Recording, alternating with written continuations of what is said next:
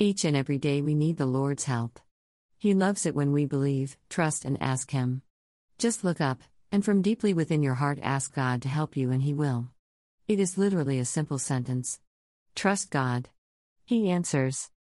The description in the photo with two wings and a crown says we are never so lost our angels cannot find us, but we should also and mainly say we are never so lost Jesus cannot find us. Jesus is the King of all kings and the Lord of all lords, and He is the one to give the angels direction. We should not worship angels but worship the Creator of all things, the one who created the angels that help us. E Sword.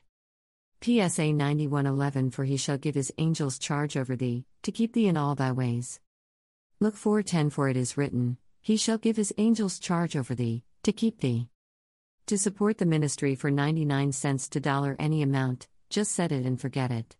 Go to http colon slash slash www.anchor.fm slash revesi slash support. God will give back to you some 30, some 60, some 100 fold. In Jesus' name. God bless you and amen.